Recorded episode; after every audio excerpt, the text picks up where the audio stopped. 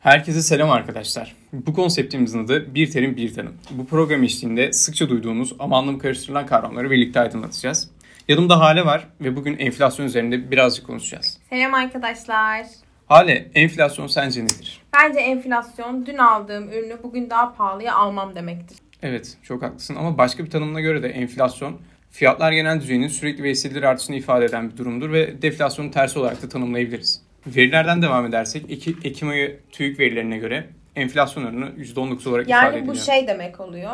Eylül'den Ekim'e kadar bir ayda benim için 100, e, 100 liralık bir mal 19 lira zam yedi demek oluyor o zaman. Evet aslında içler acısı bir durum çünkü her bütçe buna uygun değil ve insanlar bugün karşılaştığı fiyatla yarın karşılaşamıyor. Sürekli bir artış var ve buna da başa çıkmak zorundayız. Sen enflasyonla en çok nerede etkileniyorsun? Ben enflasyonla en çok giyim sektöründe e, karşılaşıyorum. Çünkü bugün bir sweatshirt ve kazak 300 liranın üzerinde ve herkesin alamayacağı e, bir fiyat. Sonuçta fiyatlar herkese hitap etmeli benim kanımca.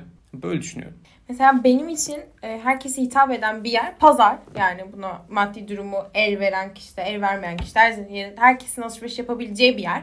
Ama bugün e, artık pazardan bir alışveriş yapamıyorsak artık enflasyonun e, bizim için çok e, zor bir hal aldığı anlamına geliyordur. Ben mesela enflasyonu en çok markette hissediyorum. Çünkü yemek yemek benim için çok değerli. Ve eğer e, bugün dün aldığımdan daha ucuz bir şey almak zorunda kalıyorsam kalite anlamında e, bu benim için iyi bir şey değildir. Yani o zaman şöyle diyebilir miyiz? Enflasyon kötü bir şeydir. Diyebiliriz. E, bu ya- ama bizim yaşam standartlarımızı çok da etkileyen bir kavram bu. Ve insanların bütçesine de ters düşen bir durum. Ben yeterince açıkladığımızı düşünüyorum hala. Sence? Bence de yeterliydi. Umarım dinleyenler de bizimle aynı fikirdedir. Bu arada arkadaşlar fikir ve, fikir ve önerilerinize de açığız. Bizi sosyal medyadan takip edebilirsiniz. İleriki podcastlerimizde görüşmek üzere.